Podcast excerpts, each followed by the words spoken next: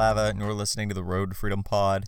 You can find me on Instagram and Twitter at Matt Shalava, and today is Monday, May 3rd, 2021, and we are off with another week. It really hasn't been that crazy or that busy of a day.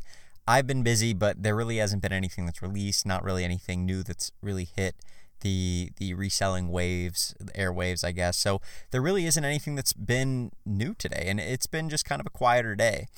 That that being said, though, tomorrow we do have a pretty big release. We do have the Jordan One High Patina, or I think they're being called like the Rust. I don't know, some sort of rust colorway. They were originally called the patinas, and they came out on a couple sites, and then they, they got push back. So I think some sites got stock, and then either Nike decided they didn't have enough stock, or they decided that all sites didn't have enough stock and pushed the release back. But I saw that some people got them in hand way, way early, like a few weeks back, and then the rest of them were pushed back till tomorrow. So those come out on May 4th, which May the 4th. So that'll be, I'm going to imagine there'll be something to do with Disney tomorrow if they have some sort of like Star Wars release or something like that. So be kind of keeping out an eye for that and, and pay attention to that. But other other than those things, we really haven't had a lot, and it's been kind of a quiet day. So I've really been working a lot on getting my new accounting software spreadsheet, whatever you want to call it, on Airtable put together. It's actually working now. I have a few more things that I need to do that'll probably take a little bit of time, but at this point, it's basically like foolproof. Like it should not be difficult. I'm also figuring out a way to add items in as they sell by SKU number rather than just by their name.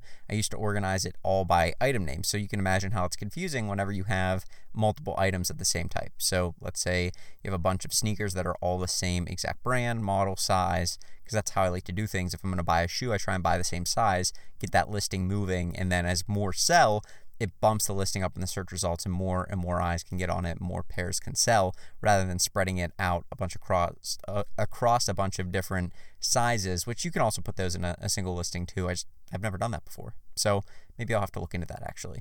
But either way I it can get confusing if you don't have a custom SKU to designate which item you're selling. And so if you if you have a bunch of the same item sell, you're going, okay, well first off, how do I determine whether or not this is item the first one or the last one or how many have sold? And it starts to get confusing. So I started to put like individual SKUs on them. So if I bought 10 of an item, I'd number them 1 through 10, and that was all right.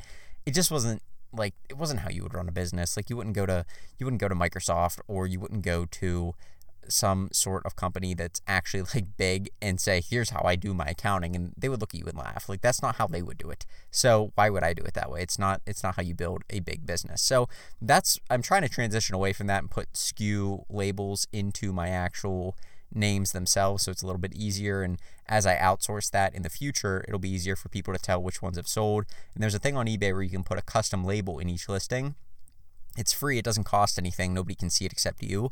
But whenever that item sells, it'll show you the custom label that you put in there and it'll only be visible to you. So you can see whether or not, like, what the actual SKU number was. A lot of people put information like the price that they paid for it, the SKU number, all that kind of stuff in there. So whenever somebody gets an offer, you can go, oh, okay, well, here's how much we paid for it. This is how long we've had it for. If you put the date you bought it in there, like, you can put all sorts of stuff in there. Most people just put their, their, their actual SKU number there for their business what that item is and they can just tell quickly okay here's where it's located here's the item number here's where i need to go back into my spreadsheet mark this one as sold. So that's what i'm going to be doing and, and trying to make that a little bit more streamlined and it'll be nice. I'm i'm excited to get that out of the way get the SKU system done get some shelving units put in and, and kind of get that whole thing taken care of. So that's what i'm looking at now. The other thing i'm looking at now is eBay fees. And and eBay fees are as confusing as anything you'll ever see because if you have an eBay, if you have a regular eBay account and you don't have a store, you're not paying for any well, you're not paying for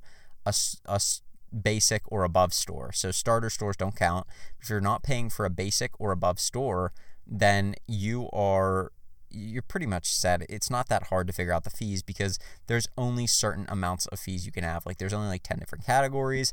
Each one may have a couple variations. Typically, I don't even sell in those categories anyways. Like guitars and basses have their own category. I don't know why. I don't know if they sell a lot better on eBay than other platforms or eBay sells a lot of them. They have their own fee. So th- things like that, but there's only 10 of them if you don't have a store. If you have a store that opens up a whole lot of complexity because there's 60 of them And if you're doing like a, a database system like I am, it opens up more complexity because you can't just keep one set of fees in there. You have to keep all the sets of fees in there since you started eBay so that all of your previous transactions keep the actual numbers from when they were done. So a little bit confusing there, but as I was going through this, I I didn't realize how eBay fees were done. I mean, it sounds really dumb and I feel I feel like just why wouldn't I have thought of this? Why wouldn't I have thought to go back and really review the eBay fee system? And I always thought, oh, I don't have enough time. Why not? It's the way we sell. Like these things kind of came into my mind as I was watching some YouTube and trying to figure out how people do business and just thinking this isn't the right way to do it. So I've been transitioning away from the way I've been doing things into a more sustainable, systematic way but as I'm looking at it, there's two way, there's two eBay fees, and a lot of people I don't think know this. eBay doesn't eBay doesn't come right out and and give you like right in your face a video describing this or give you something that's really concrete. You have to do some digging, and while that's our responsibility to do the digging and it's our business, so we should. I'm still going to put it out there because I think that many people don't know. So that's what I'm going to talk about today is the two types of eBay fees and then how they'll impact you. So there's two types of eBay fees there's a variable and there's a non variable. The non variable fee is a 30 cent transaction fee. Every time there's a transaction made on eBay, you're charged 30 cents for it, whether or not that transaction sticks, whether or not the transaction goes through and then you get a return, you cannot get that back. When there's a transaction on eBay, it is it's it's a 30 cent fee that you're going to be paying. And I believe that that applies to orders even if they're canceled. So keep that in mind. Now it sounds like you're being robbed, but it's 30 cents. I, I wouldn't I wouldn't lose your mind over it. I mean, how many orders do you get canceled anyways? I get maybe like five canceled a month, so I'm out a buck fifty. I'll take it. Like it's not a big deal. But it's important because that stuff can add up if you start to have a bigger store and maybe you're you're losing sixty dollars a month and you don't realize it. I mean, those sorts of things can add up. Those are losses that you can account for in your taxes, and every bit helps. So you do want to be accounting for that fee, that thirty cent fee every time. The one time you will not be charged this if you go back on your eBay invoices, your old ones. I don't know about the new ones because they've switched things over March April to a new invoicing structure where you're actually going to have fees taken from your items immediately rather than like they used to do some weird thing where they would take fees at the end of the month and it was really confusing. Mercari, Poshmark, they all just take it directly when the sale's made. Very simple, very easy to see what your fees were for each sale. I don't know why eBay hasn't done that yet. Either way, they're doing that now. But back when they didn't do that, you used to be able to see, okay, like what was my fee per item and all that different stuff. And it used to be that I would get these negative 30 cent charges. So basically, they were giving me like 30 cents back every month for shoes. And I was always going, why do I get these? Well, shoes have zero fees. I didn't realize that. I thought that they had zero fees for for the final value fee, the variable portion, which is the percentage point not the actual 30 cents that you get charged every time, but they do. They do have zero zero fees at all. So zero fees for the variable part, which is the percentage, and then zero fees for that 30 cents for shoes. So over athletic shoes over $100. May keep that in mind. They have to be athletic shoes, they have to be men's or women's, and they have to be over $100. Basically your hype shoes or any nice Nike sneakers, running shoes, whatever's over 100 bucks. I believe they have to be new, but don't quote me on that. They've changed it a lot since I last looked at it. But at first, it used to be they had to be over 200 bucks. Now I think it's over 100 bucks, and they have to be new. So, that being said, moving moving away from that, that's your 30 cent fee. You will have that every transaction. Now, the other part that was the non-variable. It doesn't vary. It, it doesn't change, so that's why it's non-variable. The variable portion changes per sale, and this is important to keep in mind. You are charged a percentage of the entire transaction. That means of your sale price, of the shipping you charged, and there is some weird thing where if you charge shipping and the buyer selects I don't know, it somehow has to do with the cheapest shipping you offer is what you'll be charged for. I don't know I don't know how to how to calculate that cuz I'm imagining you're going to be charged for the shipping that the person pays as well. But I have to look at that. I don't do a whole lot of paid shipping anymore, so it's not as big of a deal for me. I typically just figure it in as being somebody paid this amount, so I'm going to be docking myself in my spreadsheet the amount that they paid me and stuff. But I do need to, to do some verification on that because it was like if you offer cheaper shipping and they choose more expensive shipping, you're only charged the fee on the cheaper shipping, which works out better for us. But if they're paying us for more expensive shipping, and eBay's only taking the fee from the cheaper shipping, you have to figure out what the cheaper shipping rate would be. That's a mess. So I haven't looked at that yet. I'm just trying to get the basics down right now. Either way, though, you will be charged on the total sale price, so the price that you sell it for, the total price of shipping and handling that you charge, and then the sales tax. You will be charged the sales tax, and from what I can see, and it says any other varying charges as well, just basically to cover themselves.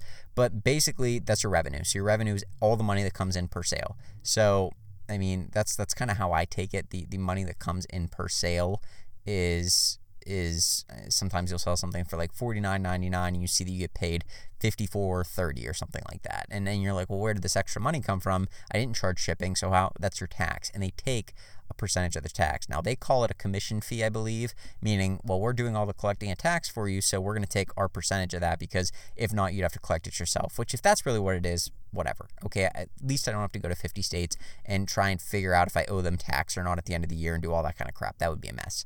But at the same time, I don't even know if it's illegal to charge their own percentage on sales tax. So I don't know. I have no idea.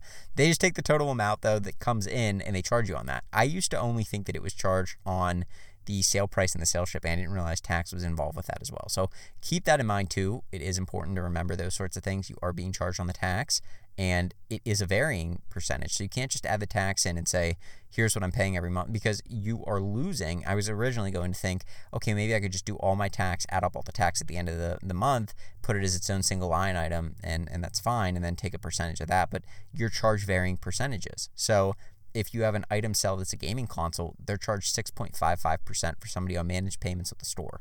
Okay, 6.55%. Normally you're charged about 12.55. So you're saving almost half, right? Almost half of what you're paying, which is really nice. If you're selling PlayStations, you're making a killing. But at the same time, if you're charged 6.55% on the total sale, you're charged 6.55% on the tax as well. So you can't just add all that up at the end of the month and then take your 12.55% away that eBay typically charges for stuff when you have a store or I guess it's actually 11.7% if you have a store. So go back on that. It's 11.7% if you have a store, typically for most categories, but there are categories that vary, and I believe that the believe the gaming consoles one is around 6.55. Either way, if you go back to that and you're thinking, okay, well, I, I'm going to do all my shipping, all my tax charges at the end of the month, well, you can't. You can't do that because it's going to have a varying fee every time that you every time that you you add all that up. So if you just add up, let's say you paid $100 in tax, well, some of that $100 may have been taxed at 6.55%, some of it may have been taxed at 8.7%, some of it may have been taxed at uh, at 11.7%, and some of it may have been taxed at 14.55% or or whatever their their way that they do that is. And and just to make things even more confusing, if I haven't lost you yet, if you're a top rated seller and you offer free returns within 30 days and you offer 1 to 2 day handling time, well, you are also going to get a 10% discount on your final fees. So now you have to go back and figure out what that discount is. It's it's difficult. And why why am I saying this? So the reason I'm saying all this is mainly because I think that as sellers, you should be aware that this is this is how you're being charged. You're being charged on things that are that are kind of varying every time. So you have to account for the tax, you have to account for the sale price, you have to account for the sales shipping, and then after that you have to figure out what your percentage off of that was. And a lot of people don't know that. A lot of people don't realize that you're being charged every time you do any of these things. So, there's two types of eBay fees. I just wanted to cover those. It's not super exciting, but it is something you need to know. There's variable, which is your percentage every time. There's like 60 different categories if you have a store. If you don't have a store, there's only about 10 or 11 that you need to keep track of. But definitely go look those up on eBay. Type in on Google eBay managed payments if you're on managed payments, store selling fees, or just regular selling fees. And there's two different web pages. One shows you if you have a store, one shows you if you don't. And then if not, just type in eBay selling fees and there should be a link somewhere for if you're just doing PayPal. Now it only shows you what PayPal with a store would be. So you may need to call eBay and figure out if you don't have a store and you're still doing PayPal payments, what your fee would be. But at some point at the end of the year, they're all moving. Everybody, eBay's moving everybody to manage payments anyways. It was in the seller update for spring, and that's what their plan is. So just keep that kind of stuff in mind because it is helpful, especially when you're doing taxes and stuff like that. You want to know that stuff. Just it's helpful. It's helpful information, and it's better to know that kind of stuff. Know exactly how much you're paying every time you make a sale, every time some a transaction happens, what your your price is for your business and what you're actually making and what you're netting every sale. So keep that kind of stuff in mind. Hopefully that helps you out. Hopefully that didn't confuse you at all. If you have any questions, hit me up on Instagram at Matt Shalava, and I will see you tomorrow with another podcast. Have a good one. Peace.